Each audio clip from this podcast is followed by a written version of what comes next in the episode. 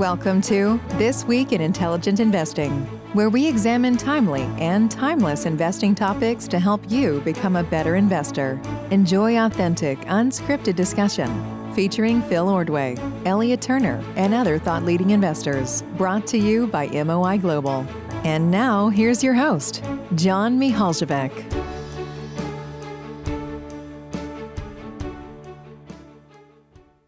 Welcome, everybody, to a new episode of This Week in Intelligent Investing. Great to have with me Phil Ordway and Elliot Turner. Phil, we're going to start with you today. Take it away. Thanks, John. This week, I wanted to talk about something that grabbed my attention that's somewhat of a derivative of what we've talked about in the past. So hopefully this isn't the turning into my segment as the old man shouting at the wind, but there is a twist this week. So I think there's a important nuance to this topic, and the topic is about buying lottery tickets. So I think this is something everybody's probably either been explicitly or implicitly aware of in the past few months or the last year or so, maybe even longer too, but it's certainly come to the forefront recently. And what I think is really interesting about this is, of course, whatever you want to call yourself as an investor, whether it's lowercase or uppercase V for value investor or growth investor, momentum investor, whatever, the only reason you're going to go out and do something in the market is because you believe it's mispriced, right? You believe that you're getting more bang for your buck, right? You're getting some value that's mispriced. And so, and that's fine, right? I mean, that's what we're all trying to do. There's lots of different ways to skin that cat. You know, everybody should be on board at this point. The problem is, you know, lottery tickets by definition are mispriced in the other direction, right? I mean, even their proponents, even the people who are willing participants in a lottery, if they were at least to stop for 2 nanoseconds to think about it, would realize that they're mispriced in the other direction, right? You're overpaying for those odds. And so this kind of gets back to, if you want to continue to stretch the gambling analogy, you know, it's not that hard to figure out who the best team in the tournament is or who the fastest horse in the race is, because that's usually pretty obvious. You know, strong team versus a weak team, it's no surprise when the strong team wins. It's all about the point spread or the odds implied, right? And so that's where it gets tricky.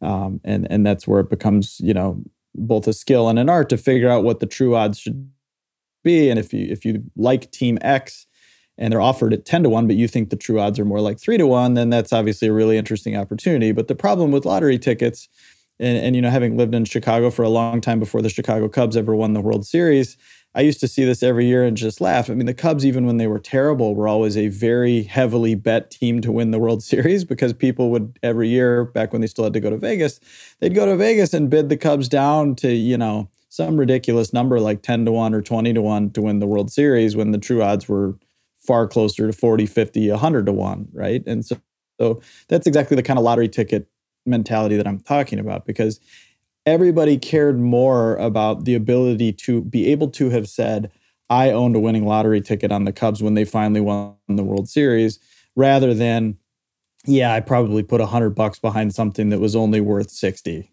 right? Or I wasted money, basically. So I think that's really become more prevalent lately. And we've talked about the casinofication and the gamification of markets and how that's a negative thing. I don't think there's any need to really repeat that. But I think what is concerning is that the people that are purveyors of these lottery tickets, and I'll go through my laundry list of them in a little bit, but certainly, you know, pre-revenue SPACs, you know, really speculative small cap companies, would fit this bill, right? Where people are acknowledging that the payoff, you know, is acknowledged to be very high, right? If you're correct and everything goes perfectly, the payoff can be multiples of what you've invested, but the expected value and the you know, the true odds are far below what you're paying, right? So why are people doing this? I mean, I think it gets back down to the misgambling compulsion, right? Whereby Americans spend more money and most countries, citizens spend more money on gambling than they do on just about everything else you could imagine combined, right?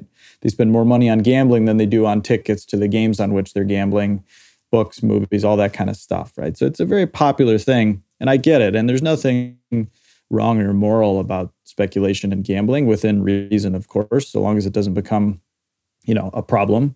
But it really is a psychological bonanza, and all the lottery operators, all the casino operators, all the investment bankers selling this stuff know how to design these things to very specifically prey on your predilections. So I think, I mentioned this before, but Addicted by Design, a book about Las Vegas style gambling in a casino, particularly as it pertains to slot machines, is one of the better investment books you could possibly read when it comes to this kind of stuff. It has nothing to do with investing. Now, the only flip side to this is I'm going to contradict myself a little bit, because as with most things in investing, there's a paradox or a contradiction here that you have to be comfortable handling. And that comes from two sides. One is, if you look at just pure gambling, it is true that the lowest income groups in most countries actually spend the most, certainly relative to their assets and their income, but oftentimes the most in absolute dollars on lottery tickets. And why is that, right? I mean, let's say there's a family making $20,000 a year and can't come up with $500 in savings, but is spending $400 or $500 a year on lottery tickets, a couple of bucks a week or something. That looks crazy, and it's not something I would recommend for sure, but you have to think about what their psychology is saying. I'm probably stuck in this socioeconomic situation. I'm probably not going to be able to climb the ladder in a way that would be meaningful to me. I'm kind of on the treadmill. Why not take a literally 1 in a million chance, even if it's mispriced and it's really a 1 in 2 million chance and I'm paying for 1 in a million, like, who cares, right? I mean, and that's not crazy. That's not irrational. Morgan Housel actually wrote about this, he had a blurb on that and a comment like that in his book, The Psychology of Money, which I'm finally just getting to and highly recommend. I'm probably the last person in the world to have finally read that book, but I do highly recommend it. And he's absolutely right. I mean, there's just nothing, when you really boil it down to what people's circumstances are, there's nothing crazy and stupid and irrational about doing that. But it doesn't mean it's a good idea either. Now, when you get into an investing context, though, it can be even more effective in certain circumstances, right? I mean, venture capitalists do this very effectively and every day. There are some really wealthy individuals and family offices that can do this in a very effective way, where they almost have like a pretty barbelled approach to it. They'll have a whole bunch of boring, highly rated municipal bonds, some index funds, and then some crazy speculative stuff, right? Whether it's crypto, venture capital, angel investing, like really low probability but high impact stuff. I would argue that those people in general know more about what they're doing and are actually making some intelligent bets that may even have a positive expected value. So I don't think that's a great example of this, but I also don't begrudge, people's interest in taking some really speculative high payoff bets. So the question then becomes how to do it. I mean, I don't see any ability for me to do this profitably, right? I lack imagination when it comes to, burgeoning, underdeveloped or undeveloped technologies and really speculative pipe dreams that may pay off. I think it's frankly more effective for most people, but it's certainly more effective for me to consider the base rate and what's most likely to happen and, kind of a range of probabilities and to kind of avoid losing money as a first principle, rather than drooling about that 50x payoff that's possible here. I'm more interested in saying I'll wait until the odds are that I'm not going to lose money first and then worry about the return. But that's just me, right? I mean, like I said, there are plenty of people that are very capable of doing this. Even, great companies do have a very effective approach for this, where to fight off the stasis of complacency and bureaucracy that can build up in large companies. I mean, look no further than Amazon and Google for some really effective ability here to deploy capital into some lottery ticket style bets. Now, again, that's more of an example of where they're taking a cash cow and just diverting a little bit of that money from search or YouTube or the retailing business in Amazon into some really profitable side ventures that some of them work, some of them don't. But anyway, the key for me, is to always remember what you set out to do. So if you're setting out to set up a portfolio, this sort of thing, I actually think it can be fine. I think it can work. I don't think there's anything totally crazy about it. But you really have to be cognizant of the risks you're taking and what you're doing. And as I do look around today, there was this great cartoon that somebody put on the tweet machine the other day, and I apologize. It's an anonymous account. I think I know who it is, but I'm not quite sure, so I don't want to call it out. But it had kind of two buildings side by side, each with an open door. And on the left, it was labeled high return on capital, strong recurring cash flow, trading at the biggest discount to value in years. And there's nobody standing in front of the door. And on the other side, the other door It's at very high probability of losing everything, near zero probability of hitting the lottery. And there's like a line of 1 million people stretched as far as the eye can see. And so that is kind of true and indicative of what's going on today. And so with that, I'll open it up to you, John and Elliot, and see what you guys think. If I'm too pessimistic on this, or if you think there are other areas that are kind of overpriced and overprone to this sort of speculation these days. I mean, again, I think the boom we're seeing in some of these, like Lucid, frankly, just recently, and plenty of others are mispriced lottery tickets in such a way that they're egregious, but maybe I'm too pessimistic. You know, I think it's a little of both. Lotto tickets have a role to play for some people at some times. I remember, I think it was like in the very early days of Twitter polls. I can't remember exactly who it was, but someone ran a poll saying, would you take a 50-50 shot at a 0 or 100 winner priced at 10, right? So effectively a 10 to 1 or nothing. You know, the expected odds are very much in your favor, right? The expected return. And something like 2/3 of the people said no, they wouldn't take that kind of bet. And I found that shocking. Obviously, you know, some of this is conditional. I think this was like 5 or 6 years ago. So at the time, you know, people were probably still far more scarred about the financial crisis and thinking about what they could lose, not what they could make. I'd imagine, you know, depending, if you push that out into VC Twitter, I'd imagine you get a very different result than value investing in Twitter circa 2014. So maybe we should do that as an experiment after this, send out that poll and see how people respond and get a sense for what everyone's thinking. But, you know, even that, like, you know, I obviously personally voted, yeah, I would take that shot, 50-50 shot at a 0-100 winner price at 10. I would take that every day. But there are two problems as I see it. One is, you know, and this is a big problem with portfolio structure of lotto tickets. To truly have a positive expected outcome, you do need an infinite opportunity set to realize your actual payoff at the end of the day. So if your opportunity set is like 10 different 50-50 shots at a 10 to 1 payoff, it's not quite good enough. And, you know, you could use Kelly criteria to figure out exactly how much to wager and all that. You know, you obviously don't want to bet your whole stash on one such of these situations. But if you know there are only going to be 10 of these kinds of situations ever, that's really not good enough to actually get you to want to bet on it. Because if the first like 8 are zeros, and the next 2 work out, you're still, you know, you could end up in a troubling spot even still, depending on how you sized your bet. And the second is it's really damn hard to know in the market in particular if you're right on how you handicap the odds. So if you're off by just a little bit, you know, a positive expected outcome could be actually negative.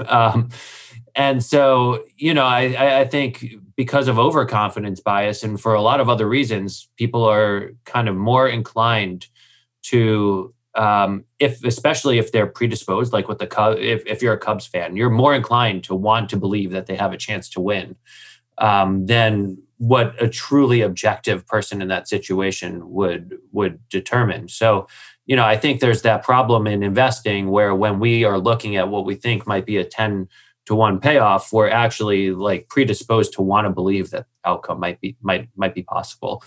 And then, you know, in the market in general, we're dealing with uncertain payoff, right? You can never truly know that something's a 10-to-1. So, you know, it does expose our behavioral vulnerabilities. So that said, you know, I mean, to get at the heart of your question, Phil, I really do think everything leads people to want to find these things more than they otherwise should. It's heroic to get one of these things right because you get to feel like a genius, and everyone looks at the people who got one of these right in a big way as such a genius. And, you know, I mean, as far as I think how it gets into a portfolio, if you could truly feel comfortable about it, you know, these are the kind of things that you could take a small, like 25 bips to 1% position on from time to time if you really, really, you know, have a pretty good feel for the situation and, you know, could comfortably ascertain the odds and believe that over the course of a career, you'll have a fairly, you know, long, I don't want to say infinite runway, but very large runway of these kinds of payoffs such that, you know, if you habitually do these, you have a positive sum outcome in the end. But if it's just a one-off, you're probably just, you might as well just give the money to charity and pat yourself on the back for that instead. Yeah, it's a great point about never knowing the true odds, because that is, the counterfactual there is fascinating, and that's a whole other topic that I'm going to dive into a lot in the future. But you're right. So the issue is more exactly what you said about, the Cubs or whatever. And this is where I get nervous, is that people just kind of smile and shrug and say, yeah, screw it, whatever. They don't know. Nobody knows whether the right odds in the Cubs between, 1908 or what was it, 1912. Anyway, for almost 100 years there, right? Every year, no one knew whether the right odds were 20-1, 50-1, 100-1. But chances are, even in the years they had really good teams that never got close to winning the World Series, it was not 10-1 or 15-1. Like, the people going to Vegas making those bets knew they were overpaying and just didn't care. So it was just like you said, it was about the ability to look back in the future at your own self and say, I was so smart I did this, right? So they're willfully tearing up money for the novelty of doing it. And that's fine, right? I mean, people can do whatever they want with their own money. It's just as an investing strategy, when it gets taken so far that people that probably don't have the ability to spare lots of money towards this, and they buy a pre-revenue electric vehicle SPAC at a $50 billion valuation or something. I mean, that's like betting a baseball team or any team, it way better than 1-1 odds to win something where the true odds are like at best 1 in 10. I mean, it's just crazy. And so could it work?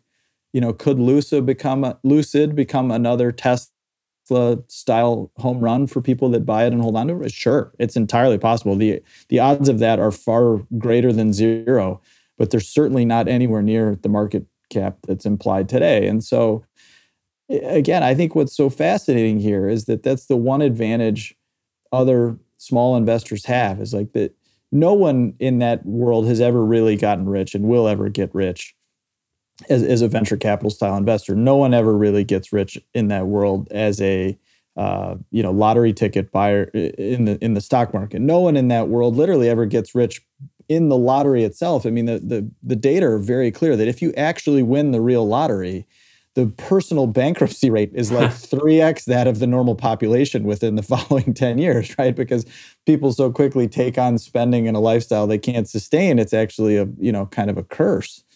And so what's amazing is to do the opposite of that, to like oversave your income and invest slowly and patiently for the long haul. Like, that can have real lottery style effects, because by the time you get into your 60s, 70s, and 80s, the compound interest of that adds up, and it can be just enormous. But people, want the instant gratification, and that's human nature, and I totally get it. But it would just be nice if we could find a way to counteract that lottery mentality. I don't know. John, what do you think? Yeah, I think this distinction between objective and subjective probabilities is really key. I mean, in a literal lottery, the tickets are overpriced just based on how the lottery business works. Or if you throw a die, what the odds are of a 6 coming up. Whereas in the stock market, we're really dealing with subjective probabilities all the time. And there can absolutely be underpriced lottery tickets in the stock market. And as Elliot said, that Twitter poll where you've got a 50% chance of getting 100 and a 50% chance of getting a 0. The expected value of that is 50. So if you can buy that for less than 50, you should actually do it. The real question is, how much of your bankroll or your portfolio do you allocate to that? That's a really tough question. But I think even if you are only getting one instance of that kind of a bet, you should still take it. Because it has a positive expected value. If you're paying 10 for a 50 expected value, and even if you don't get to replay that kind of bet many times, I personally think it still makes sense to take that bet even just once. But the question is, you obviously can't allocate all your money to it, or even 50% to it. That's where Kelly could come in and you can then take like half a Kelly or whatever, whatever is comfortable actually. But I think this idea of subjective probabilities is really, really interesting in the stock market, because where there is a lot of value to getting a lot of these kinds of bets is that you constantly get feedback about your original estimate of the probability. Like if I'm making a bunch of these probabilities and I think the chance is 50% that I'll make a 10-bagger or a 50-bagger, but like 10 in a row actually go sour, I'm going to start questioning my probability estimate, you know, because it's really low probability that if you have a 50% that after 10, you're going to totally strike out all 10. So maybe the probability of success was actually a lot lower than I thought. So I think that feedback loop has a lot of value. And then finally, I would just say, you know, I think knowledge of specific opportunities just goes a long way, because it's easy to brush things with a very broad brush. Like I always considered Tesla to be too expensive, or some other company, and I never invested in it. Maybe somebody had enough knowledge to actually estimate that probability a lot better than I did, because I just, you know, I just basically say any company with a price to sales above 20x is, to me, a bad bet. But there can actually be some really good bets in there. But the key is to actually know something that others don't know as to why that probability is in your favor.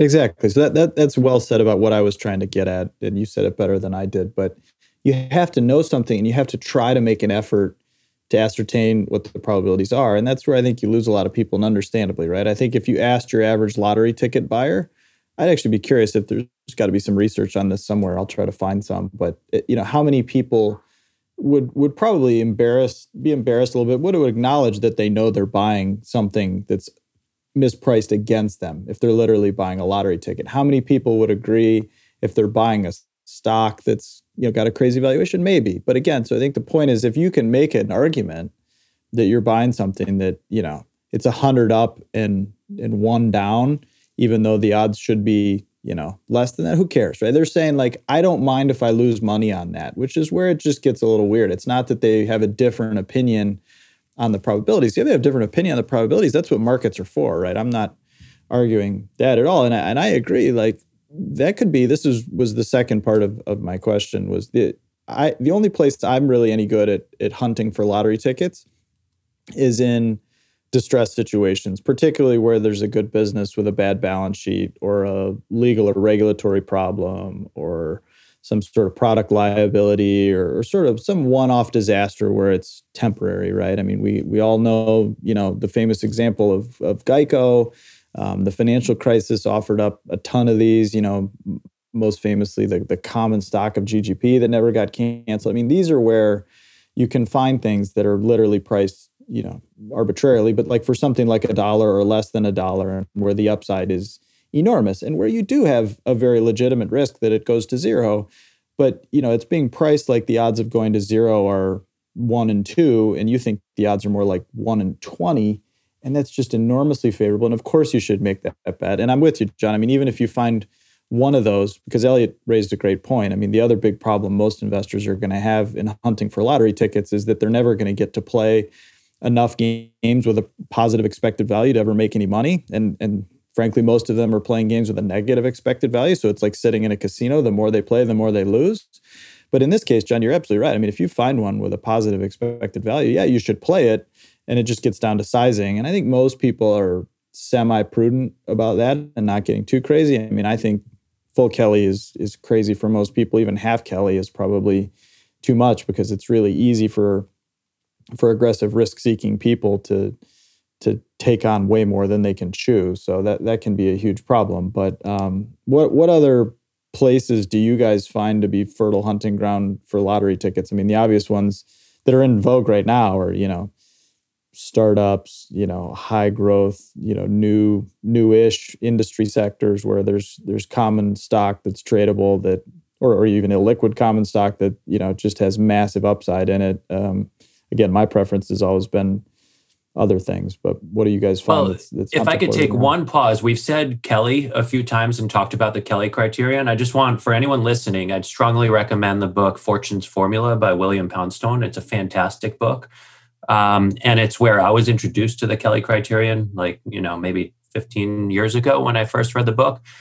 And, it's a really interesting book, and it's a history of Claude Shannon, the development of information theory. It starts with a story about horse betting, using the telegraph to send signals on betting, and talks about Ed Thorpe and, the real story behind 21 Beat the House, the movie that they made about blackjack with the MIT students who were able to beat the house. So if you're interested in Kelly criterion and want to know a little more, I think that's a good starting point. As for hunting grounds, first, I got a confession to make. I've been to Vegas 3 times in my life. I've put $10 on the Islanders to win the Stanley Cup each time. I couldn't help myself. I'm not a big bettor. One of the times I went to Vegas, I didn't make a single other bet, but I'm that sucker. Like, how could I go to Vegas and not? I mean, part of it is the fun, novelty. Right? I mean, yeah, it's the novelty, and it's $10. I mean, that's where, again, there's no moral high ground there. It's where you get worried that people convince themselves that they should put a huge chunk of their retirement savings into pre-revenue SPACs or something because the lottery ticket payoff is so enormous, right? I mean, people are looking at the amount of life-changing money that was made by certain individuals just last year, right? And they're just kind of piling into that kind of stuff, right? Absolutely. Yeah. And one of the funny things, one of the ironies of it all is we've got legalized sports betting happening throughout the country. That's a bet I would not make planted on my couch.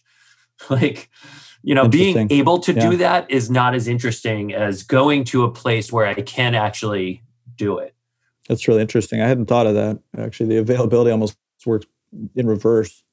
100%. For me, I don't know if that's universally true, but for me, that's absolutely the case. If I'm sitting on my couch, I'm more inclined to give $10 to a charity I really like than I am to, bet it on the Islanders to win the cup, because I can. I could do that any day. It doesn't make a difference to me.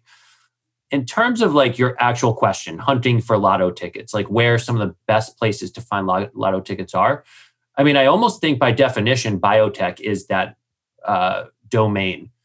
And, it's exceptionally hard to truly handicap the odds, but, there are good base rates you could apply. You could know exactly what % of drugs make it from phase 1 to phase 2 to phase 3 and approval after NDA. So even without any knowledge of the specific drug, if you apply base rates and do it broadly, perhaps there are situations where you could find mispriced lotto tickets. Though, it's not easy. It's hard.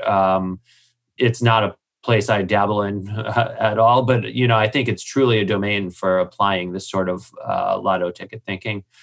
Some other areas where I think it makes sense, distress, absolutely. I think in situations where, the market's pricing in a zero and you could approach it quite differently, definitely makes sense. Obviously angel investing, venture capital is the most obvious one.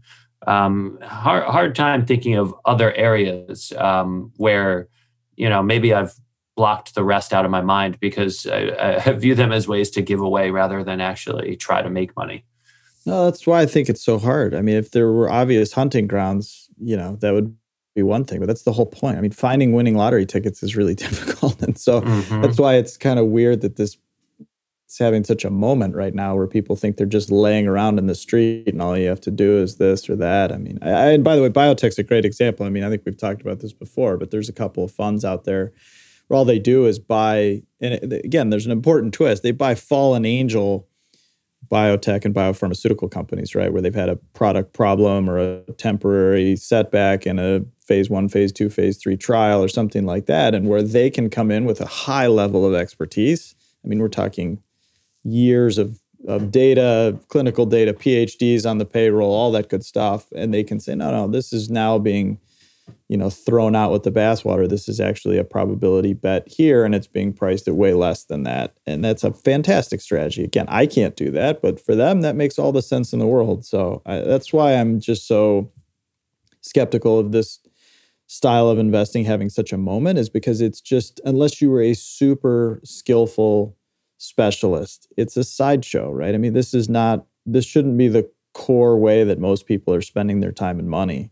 And because the casino operators are pushing it so hard right now, I think it is getting to be a lot of how people are spending their time and money, and that's not going to end well. Yeah, well, you said it very well with Lucid, right? I mean, the idea is quite simple. Lucid is a 10-to-1 shot at actually working. Maybe that's being generous, but it's a 10-to-1 shot at actually working. But priced at $40 billion, it is not a 10-to-1 bet in the market at all. It's like an inverse 10-to-1. Right. And so, you know, I mean, there's an interplay between price and actual probabilities in that sense. So that's even worse. Like when price is deterministic of it being 10-to-1, that's better than when, you know, the company itself is a 10-to-1 shot at some sort of moonshot. I think there's even an ETF these days called Moon, which is just, you know, putting together a basket of moonshots.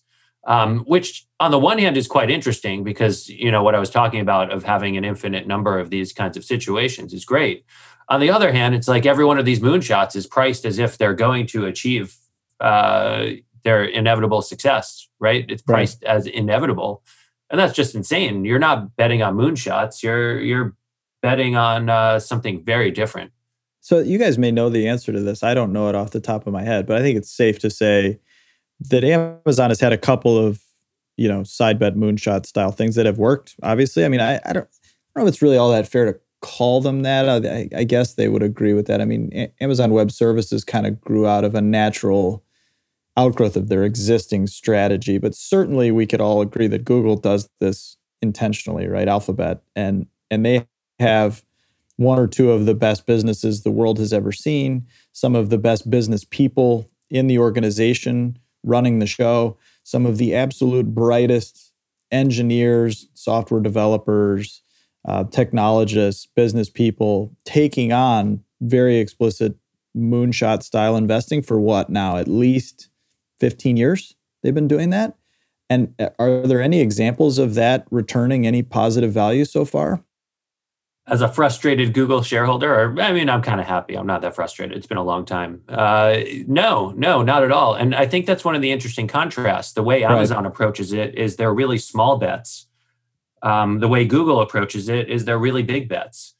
And the other wrinkle that I think Amazon does really well with it is, you know, if you take a small bet and you end up with zero, you may have lost the money you put behind it, but you actually do acquire knowledge, and you could analyze what did and did not work about what you tried and reapply those lessons in other areas.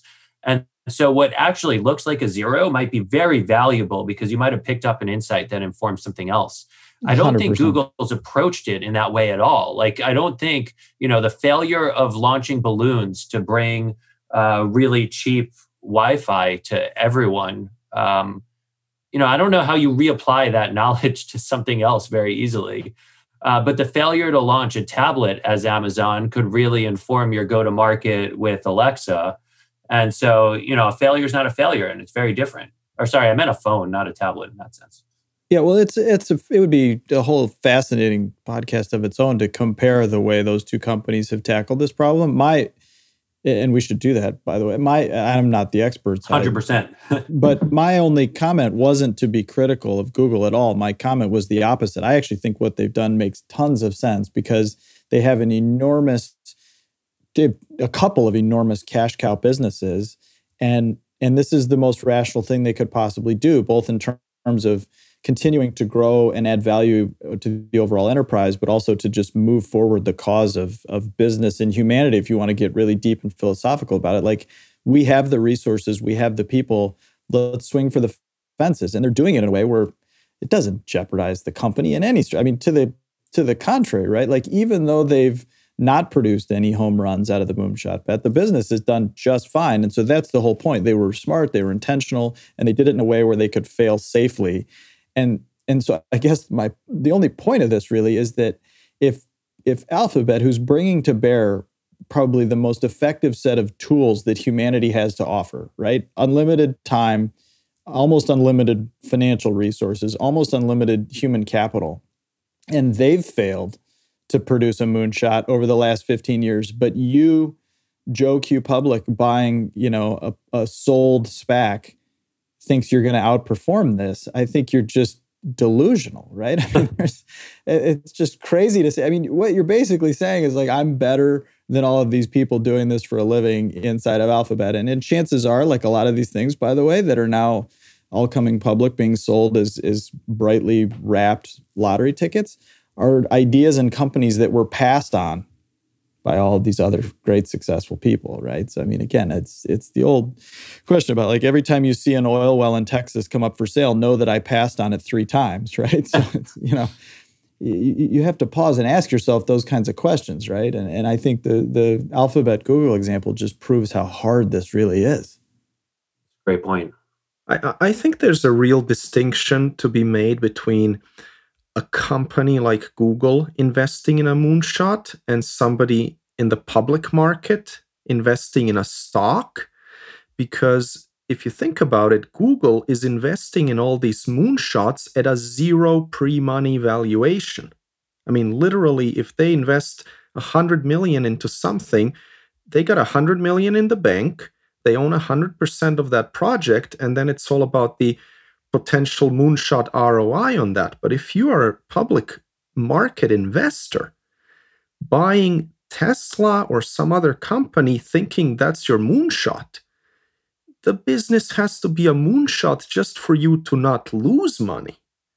You are not going to make moonshot kind of money from a business that is viewed as a moonshot by almost everyone out there who is playing that, momentum stock market game. So I think that's such a, and that's why I, this talk of finding 100 baggers has been so popular. That's fine, but I have a bit of an issue with it, because if you are just on the lookout for 100 baggers, you are going to often make mistakes, because I bet a lot of people investing in Tesla think that's a potential 100 bagger. Well, maybe from 5 years ago, but from today, you're talking about $100 trillion market cap company if you're buying it today, basically. So if you look at the literature on this, Chris Mayer obviously has a terrific book out on that. You got to buy them kind of cheap to really get the odds right for finding these 100 baggers. So I just feel like people are mistaking a business moonshot for an investment moonshot, and the two are very different, and you look for them very differently as well. I think that's such a great, yeah. What I love about that is, 100 to 1. Both the Phelps book and Chris's book, 100 Baggers, were really influential on me. And I think the key is that, the framework is you don't actually look for 100 baggers. You look for a list of traits that many of these companies tend to have in common. And so it gets to kind of first principles. And it's like, you need a degree of cheapness. You need a product that has some degree of longevity with little change around it.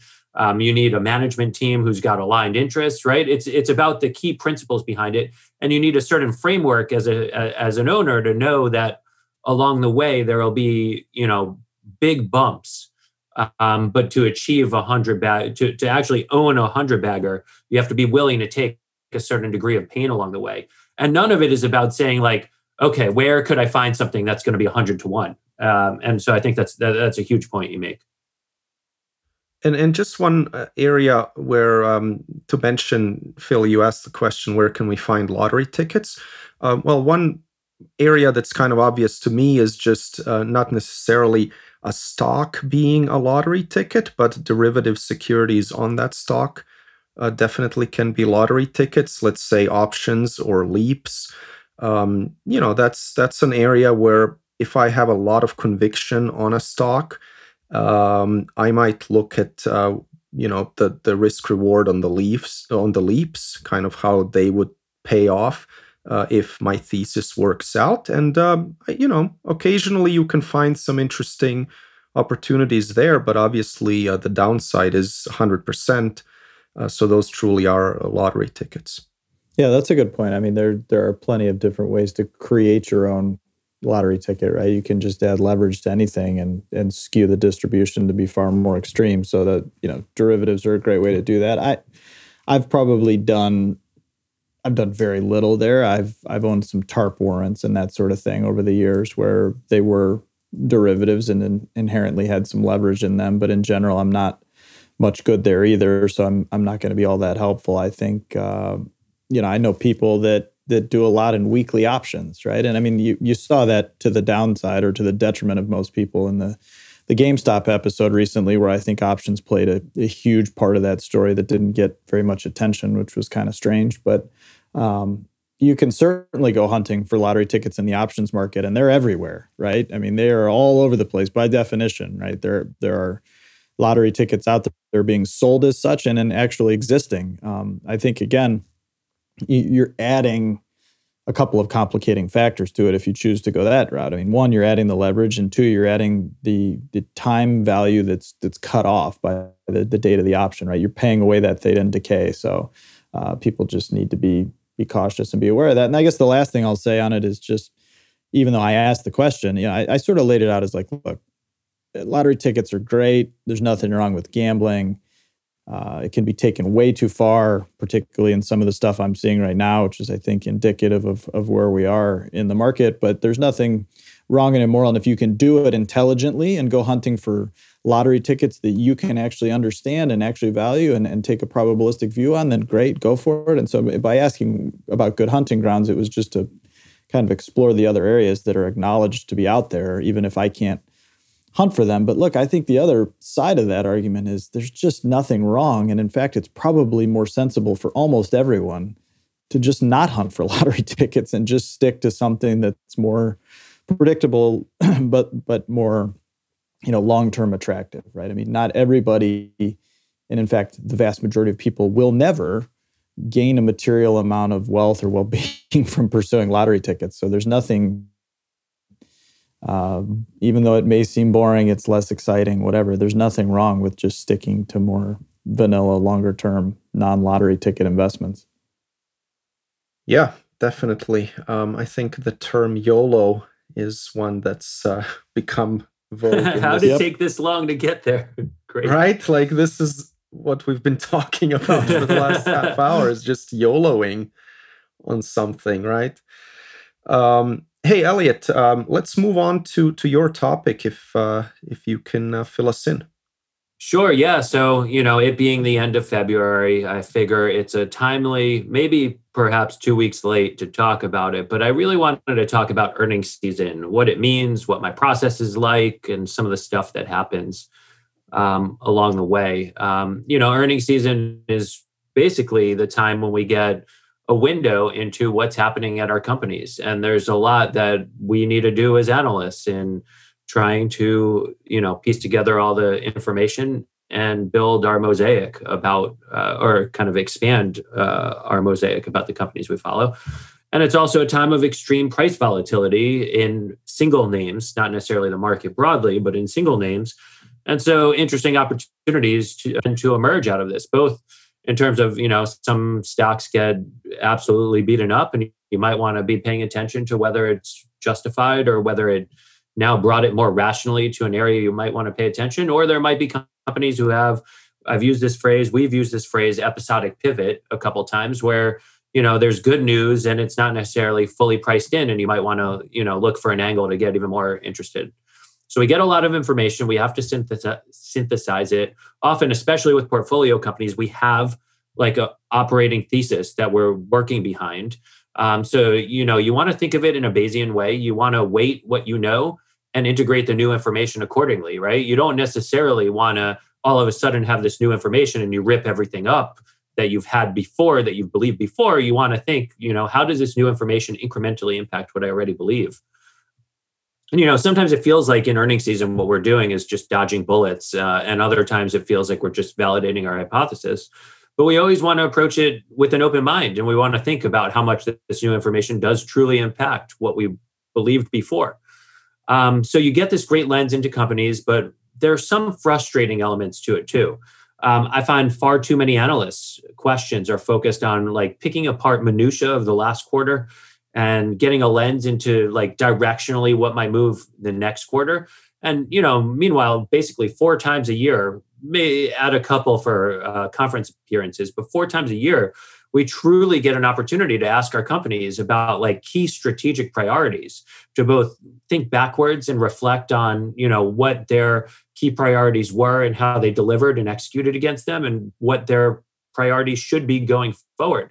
And so, you know, I get frustrated at how much is focused on the minutia. So to that end, I have this special affinity for companies who write letters, like a shareholder letter, not just a PR release that's like, you know, one canned quote from an exec and the numbers. Like, I like companies who write letters that reflect on these things and that are thoughtful and, you know, talk about the KPIs of the business and let you know exactly what their, you know, how they think about the business and try to really inform you.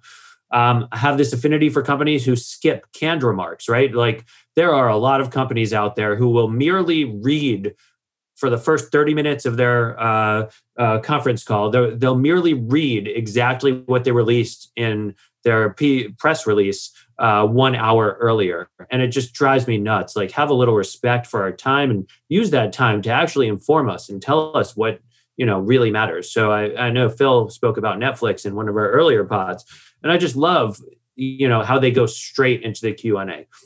I don't necessarily love how, you know, it's only one analyst who gets an opportunity to ask the questions, but overall, you know, getting to the Q&A, getting to like answer the questions that are important, right? There's information we could get from, you know, what the questions are that are being asked are. Like, you get a sense into what the average person thinks about the business, how they think about it, what's important to them. And you could think about whether you're thinking on a different plane than everyone else out there. And you also, you know, truly get a feel for how the company responds to questions. And, you know, I kind of love when they get hard questions and really get put on their toes and have to think about it. So, you know, all those things are important. And then, you know, I want to demystify a couple things, because even when I started doing this professionally, I was surprised by some things, but you start learning about behaviors and start learning about actual processes. And there are things that happen behind the scenes. And so there's more than meets the eye with just earnings. So first off, heading into earnings, you'll see analysts adjust their estimates a lot. And analysts speak to management heading into these things, and they get directional color. They don't get stuff like, this is exactly what we're going to do.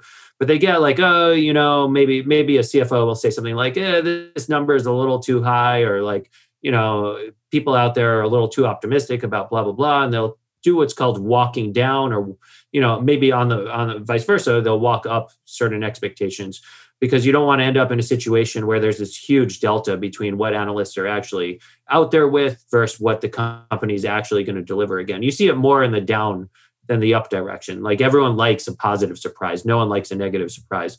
And I think it's actually quite important for a company to try to engage with the analyst community and make sure that no one's like, that the consensus isn't way over optimistic. So you get what's called walking down numbers when that's happening. So, you know, in the weeks leading up to earnings, you tend to see some pretty big adjustments. And then, you know, after the actual earnings call, and this is increasingly common, more and more companies do a buy-side call that's managed by a different analyst each quarter. And these are where you get some of the best questions, where you get people focused on strategy and long-term and all that.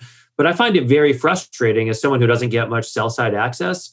The sell-side are the gatekeepers for these calls. And so a lot of long-term investors often can't even get onto these calls, and it's quite challenging. And, you know, especially because it's where some of the, like I said, some of the best questions are asked. And I think companies, you know, maybe should be a little more candid about how much of this goes on and how much of an opportunity they have to engage with shareholders on a different dimension. So, you know, that's one of the elements that I really, it's starting to drive me a little nuts, even though I increasingly get access to these calls. And then as far as my process goes, right, like I will spend, I tend to listen to every call. And what I'm listening for, you know, knowing that I have a transcript coming off after, what I'm listening for things that you can't pick up in print. I'm listening for tone. I'm listening for tone from both the analysts, you know, do they sound excited, happy, or do they sound puzzled and confused? And I'm listening for tone from management, right? I want to know, does management sound excited? Do they sound enthusiastic? Do they sound happy to be there and eager to answer questions? Or do they sound like they're dodging? You know, there's a behavior that I call running out the clock where, you know, analysts could ask a really good question and instead of addressing it directly, management could go on babbling for about 30 minutes, trying to make sure that as few questions as possible could be asked in the limited 1 hour that they give people every quarter. You know, so I'm paying a lot of attention to like the softer stuff, knowing that afterwards I am going to read the transcript again. And they're going to take my detailed notes. I'm going to highlight things based on, you know, different, like, does this fall into the guidance silo? Is this a reflection on their growth? Is this something on strategy? Is this something on a KPI? And, you know, I'm going to neatly kind of label all these things. And Sentio is pretty nice for my workflow there, where I could, after the fact, search and sort by each of these factors and kind of like look at how it's evolved from one call to the next in my experience with the company. And I'm going to then, you know, take that new information. I'm going to go to my model. I'm going to think about any changes that I need to make. I'm going to, you know, kind of incorporate new information, roll things forward, especially now moving forward 1 year. And, you know, like, especially now I'll add one more year to my DCFs and try to think about how that changes value, if at all. And so, you know, I think it's an important part of our process. It's really where we get to synthesize all this new information. And, you know, one thing I did not say, I'm not going to go and act immediately, right? I'm going to let information be processed. I'm going to make sure that I could check my emotions at the door and I'm not reacting, that I'm actually being thoughtful and methodical and have a process behind it. So with that, those are my high-level thoughts about earnings and my process. I'd love to hear from you guys how you approach earnings season and what it means to you in that sense. Wow, you teed up a lot of things there. I feel like we could spin off a whole corporate governance and investor relations podcast for this topic. I mean, you know, this is one of my hot-button issues. So for sure, I love talking about all this kind of stuff, and it does boggle the mind. I mean, I'm probably way more frustrated than you are with how the process generally gets run. I totally echo your comments that the vast majority of earnings calls, I hope I'm not putting words in your mouth, but I think the vast majority of company quarterly earnings calls are a total waste of time. Management teams that somehow feel compelled to put out a press release and then read it to us like we're in first grade is frustrating, you know, having nothing but congratulatory, you know, great quarter, guys, you know, keep up the good work, Bob. You know, that kind of stuff from the sell side is just not helpful to anyone. And look, I understand the need to filter and screen questions, but it does beg the issue: why not do a written question and answer session in conjunction with quarterly results? You have an open, accessible email address, just like you do for any corporate communications, either at the board level or the investor relations level. It's basically required. So you solicit questions in conjunction with your quarterly results. You have your CFO or whoever's in charge of your investor relations effort filter out those questions for the ones that are pertinent and the ones that are helpful. Because look, they're already doing that by screening, you know, which sell-siders are allowed to ask questions. So you're not violating Reg FD in any way here. And then you publish, and it gives your executives time to actually put a thoughtful response together, and they can do it in a much more efficient manner. And then you publish it in an 8K, and it creates a more level playing field for investors, not a less level playing field, because that way, if Elliot Turner of Stamford, Connecticut has a great question that would benefit not just the company, but all the other shareholders, and he can't get access to the call because it's dominated by sell-siders, this way it can be addressed in a public forum, right? I mean, this is a good thing for markets. It's a good thing for the company. It's just it saves time. It's just an obvious solution, and yet nobody does it, or very few people do it for whatever reason. I at John's conference a few years ago, I gave a whole presentation on this sort of thing and how few companies do it, and it's just infuriating. So over the years, I mean, to address kind of the broader question, Elliot, of my process, I mean, over the years, I can probably count on one hand the number of times some truly shocking information has come out in the traditional quarterly results dog and pony show. I mean, again, I think they tend to be such sterilized, overly scripted things for most companies that they're just not that helpful. The companies that really do it well and really do it in a thoughtful way, you kind of know what's coming. And if you get new information, you can take in and digest it. And by the way, just something as simple as the cadence of that can be really important, right? Why on earth, if you're a company, would you release results at 6 or 7 o'clock in the morning Eastern time and then hold a conference call an hour or two later, particularly with like the market open and people busy and like right in the middle of the commute for most of the country? Like what? That's just nonsense, right? Like why wouldn't you release results at 4 or 5 o'clock in the evening, give people that evening and the overnight hours and the next morning or even the weekend to digest those results and then have the conference call if you're going to even do one, right? I mean, it's just very simple, commonsensical stuff. I totally agree. Writing a letter each quarter, it doesn't have to be long, just a page or two. I mean, a few companies do this really well, but not very many. IAC has actually become an exemplar in that regard of writing a really thoughtful, really helpful quarterly letter. Netflix has always had, or at least for 10 years running now, exceptional investor relations. And, you know, I think it's no accident that it goes hand in hand with good companies, right? I mean, it's there's certainly some selection bias going on there. And then I guess in terms of what I do, I mean, I actually, one thing I probably disagree with a tiny bit on what you said, Elliot, is that I actually think that the tone and reading between the lines is kind of a double-edged sword. I mean, I've had as many instances of executives who may not even be doing it intentionally, right? But these are skillful communicators, right? I mean, if you find yourself in the CEO or CFO seat or the president of some division speaking on an earnings call for a large public company, chances are you're a good communicator, right? And you didn't get there by total accident. So I can point to plenty of examples where executives in that position were intentionally using communication methods and tone to kind of pull the wool over their investors' eyes when things get really bad anyway, right? Or when they want things to be perceived as really good. So I do listen to some calls live. I do listen to audio replays of some calls, but just as you mentioned, kind of doing it both ways, where you go back into the transcript, I think it's harder to BS your way through something when you take the tone out of it, when you actually just read what was said and take out inflection and emotion and all the little subtle, tricks that humans have evolved to pull on each other. I think it's harder for me to get snowed by whether I like or dislike someone if I'm just reading their comments in black and white. I mean, there's probably some offsetting negatives to doing it that way too, but I've just found more utility. I also find it to be just way more time efficient, right? Because again, I would say probably 80 or 90% of the average words spoken on a public company quarterly earnings call are a waste of my time.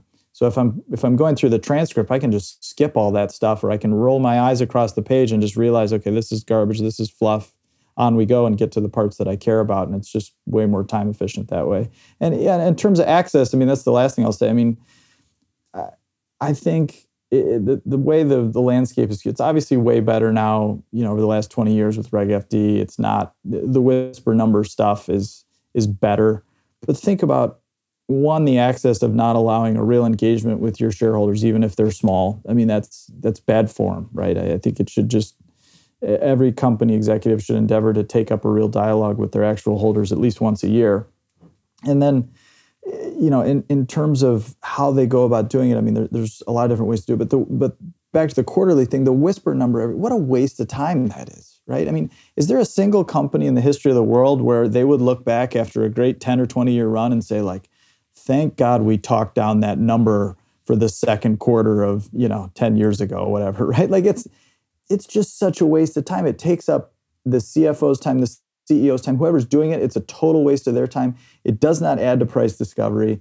It's just nonsense. Like, just skip all of that. If the market gets totally out of whack, there are ways for you to handle that in a direct and fair and transparent manner. And by the way, 99.9% of the time, that's never going to be an issue, and you should just focus on running the business.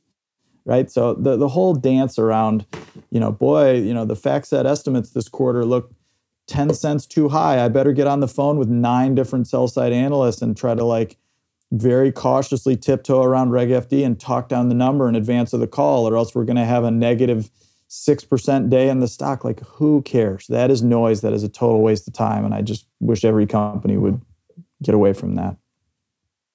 Yeah, I guess I'll jump in and just echo that, Phil. I do understand why it's happening. That's just how that system works. I mean, I spent a little bit of time on the sell side, and you know, those analysts, they got to get on their call with their clients. They got to make sure their model is up to date, and they got to punch in some numbers for their next quarterly estimate and so forth. I mean, it's just, it will take a lot of kind of willpower by a CEO to just say, I'm not going to play that game, which would be the right way to go about it in the vast majority of cases. But, you know, people are what they are, and you're going to find very few that are willing to do that.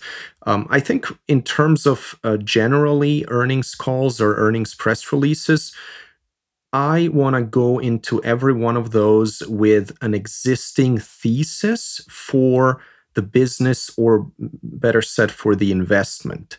So for every company I own, I know what am I expecting and what am I looking for this to be on track with my own thesis. I really don't care what the thesis is of the market or the sell side or anybody. I got my own requirements, and that's what I'm reading about. That's what I'm listening for.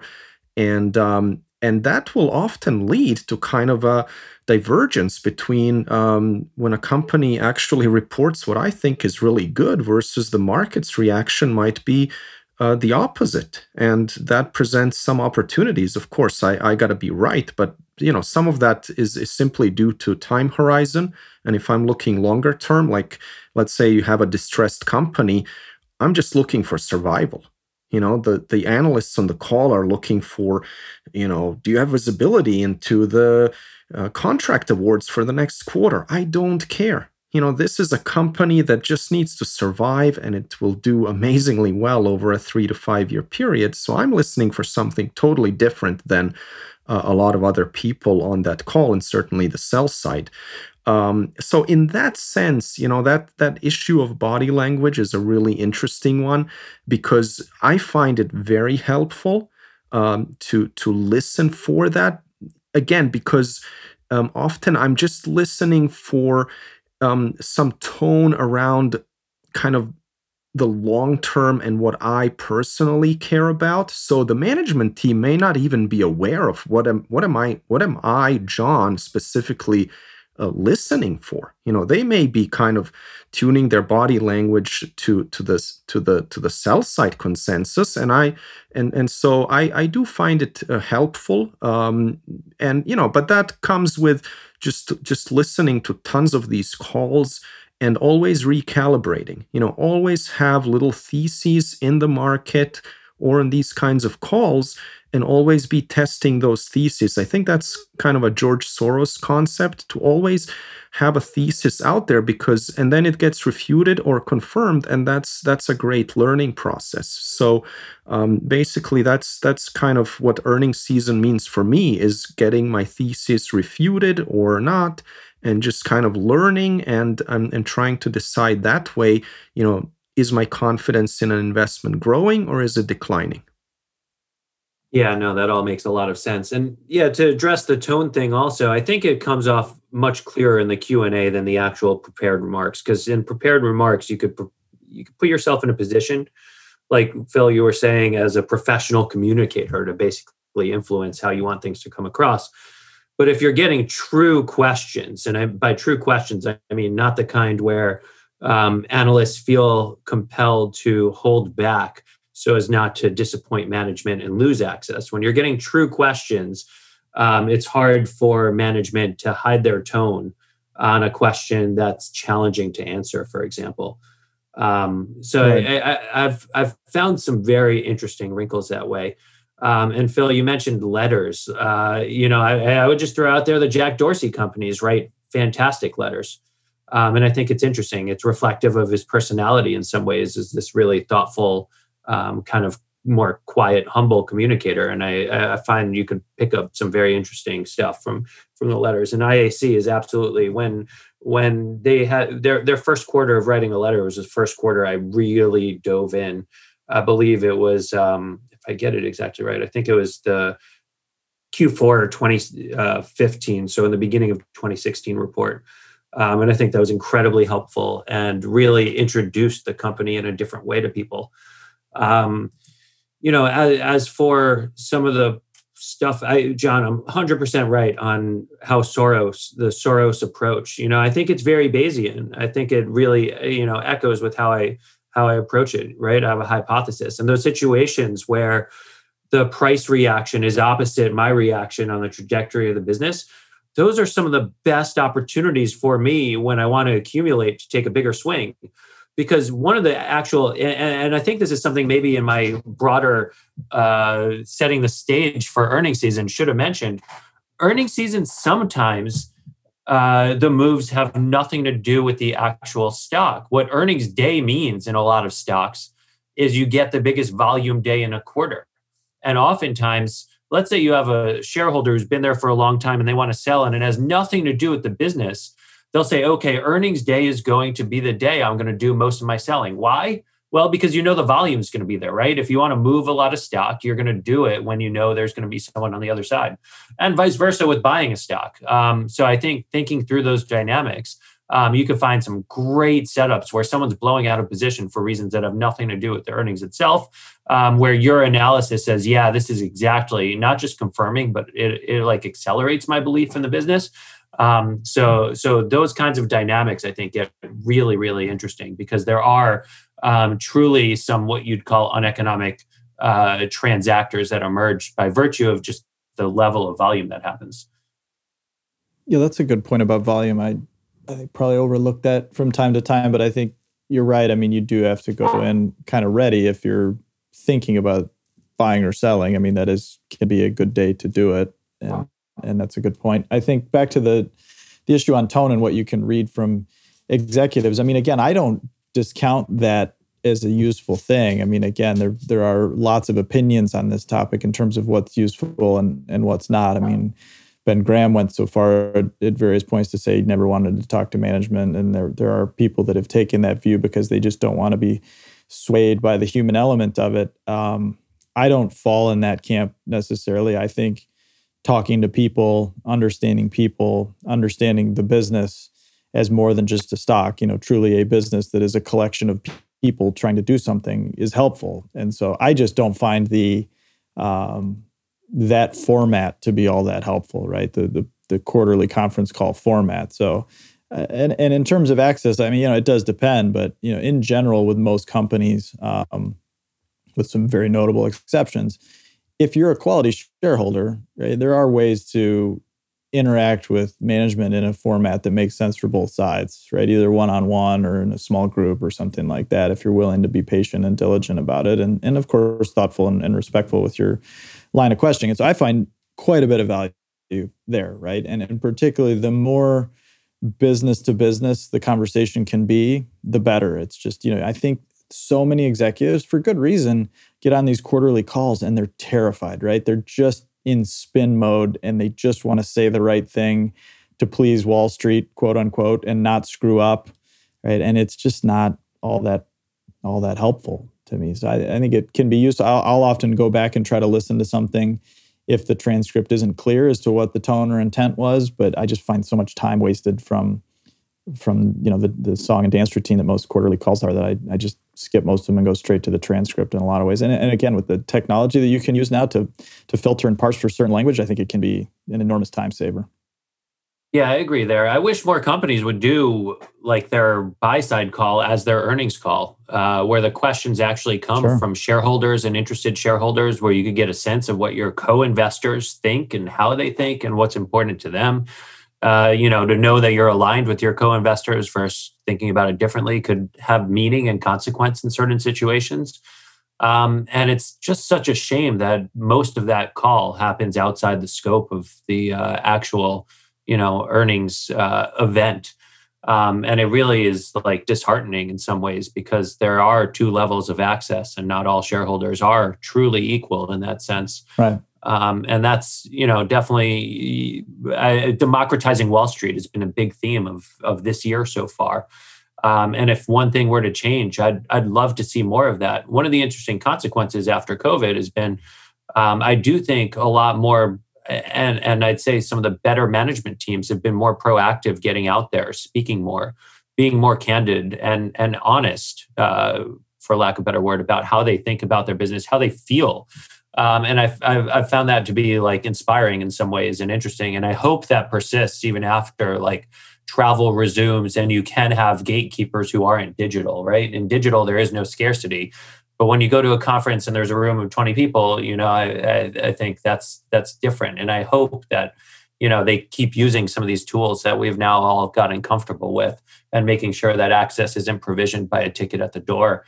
And, you know, I think that means a lot to smaller shareholders to know that they're on a level playing field in that sense. Like that's been one of the big questions about the whole Robinhood GameStop fiasco, that they're changing the rules along the way. You know, like that's one of the rules that I do feel has changed. And, you know, it's something that's for the better, something that's changed for the better. And hopefully there's, you know, once you open certain doors, there's no going back. I'd love to see that stay.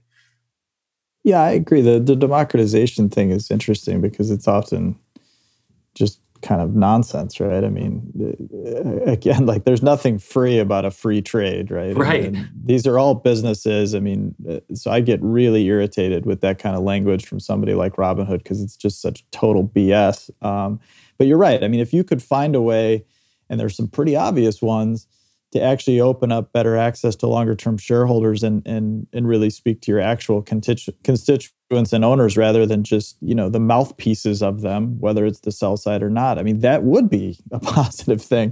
All right, so John, to your point, I've always found this really fascinating. I think you're right. I mean, it does take a CEO with, you know, a strong backbone, so to speak, to kind of jump off the treadmill of the sell side process. But when I've actually pushed this directly with CEOs, you get nothing but yeah, but responses. And it just goes logically nowhere because I often start with kind of a leading question and a leading premise. And I would say, you know, if you were doing your job well and the company was in decent shape and you announced something that was not relevant to the company's operations or future value, and for whatever reason, because of that or because the market just declined for a bad reason and your stock sold off 20, 30, 40% for a reason that you thought was just total nonsense and totally irrelevant to the long-term value of it to its owners, what would you do?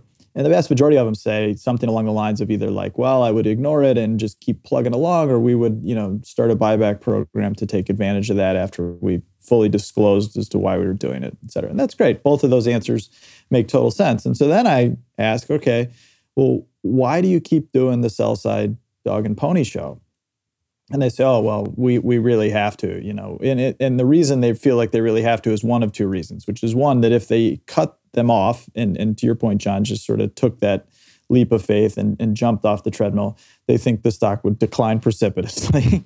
And I say, well, one, there's never really been any evidence of that. And two, if that were to happen, it would be exactly the scenario you which described, which is who cares, right? I'm either going to ignore it and keep driving the business forward, or I'm going to buy back stock. So that's not a good reason not to do it.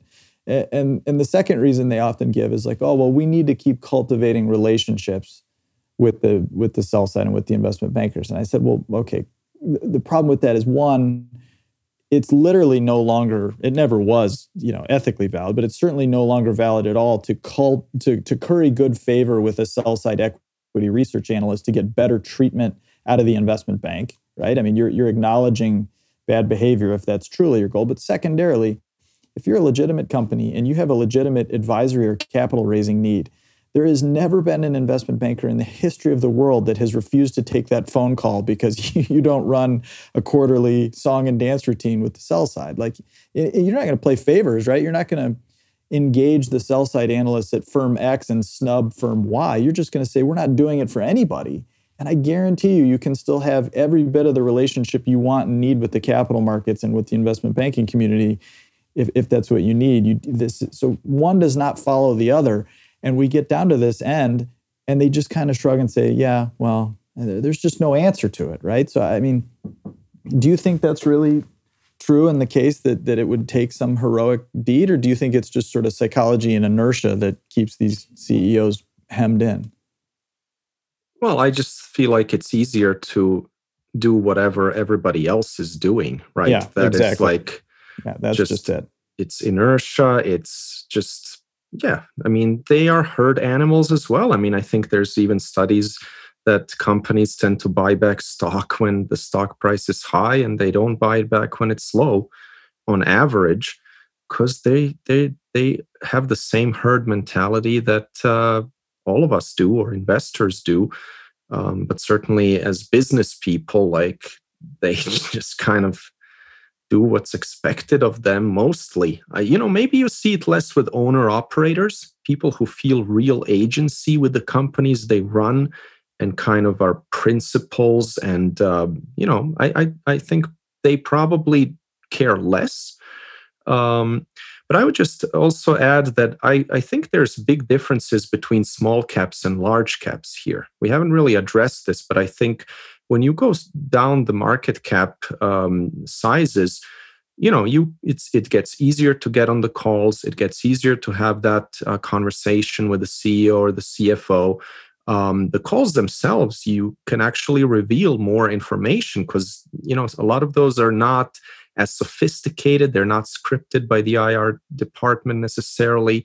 So there's definitely value in looking at smaller companies, also because of kind of some of the informational advantage that you could actually glean from those calls. That's probably greater than you could from a large cap call, in generally speaking.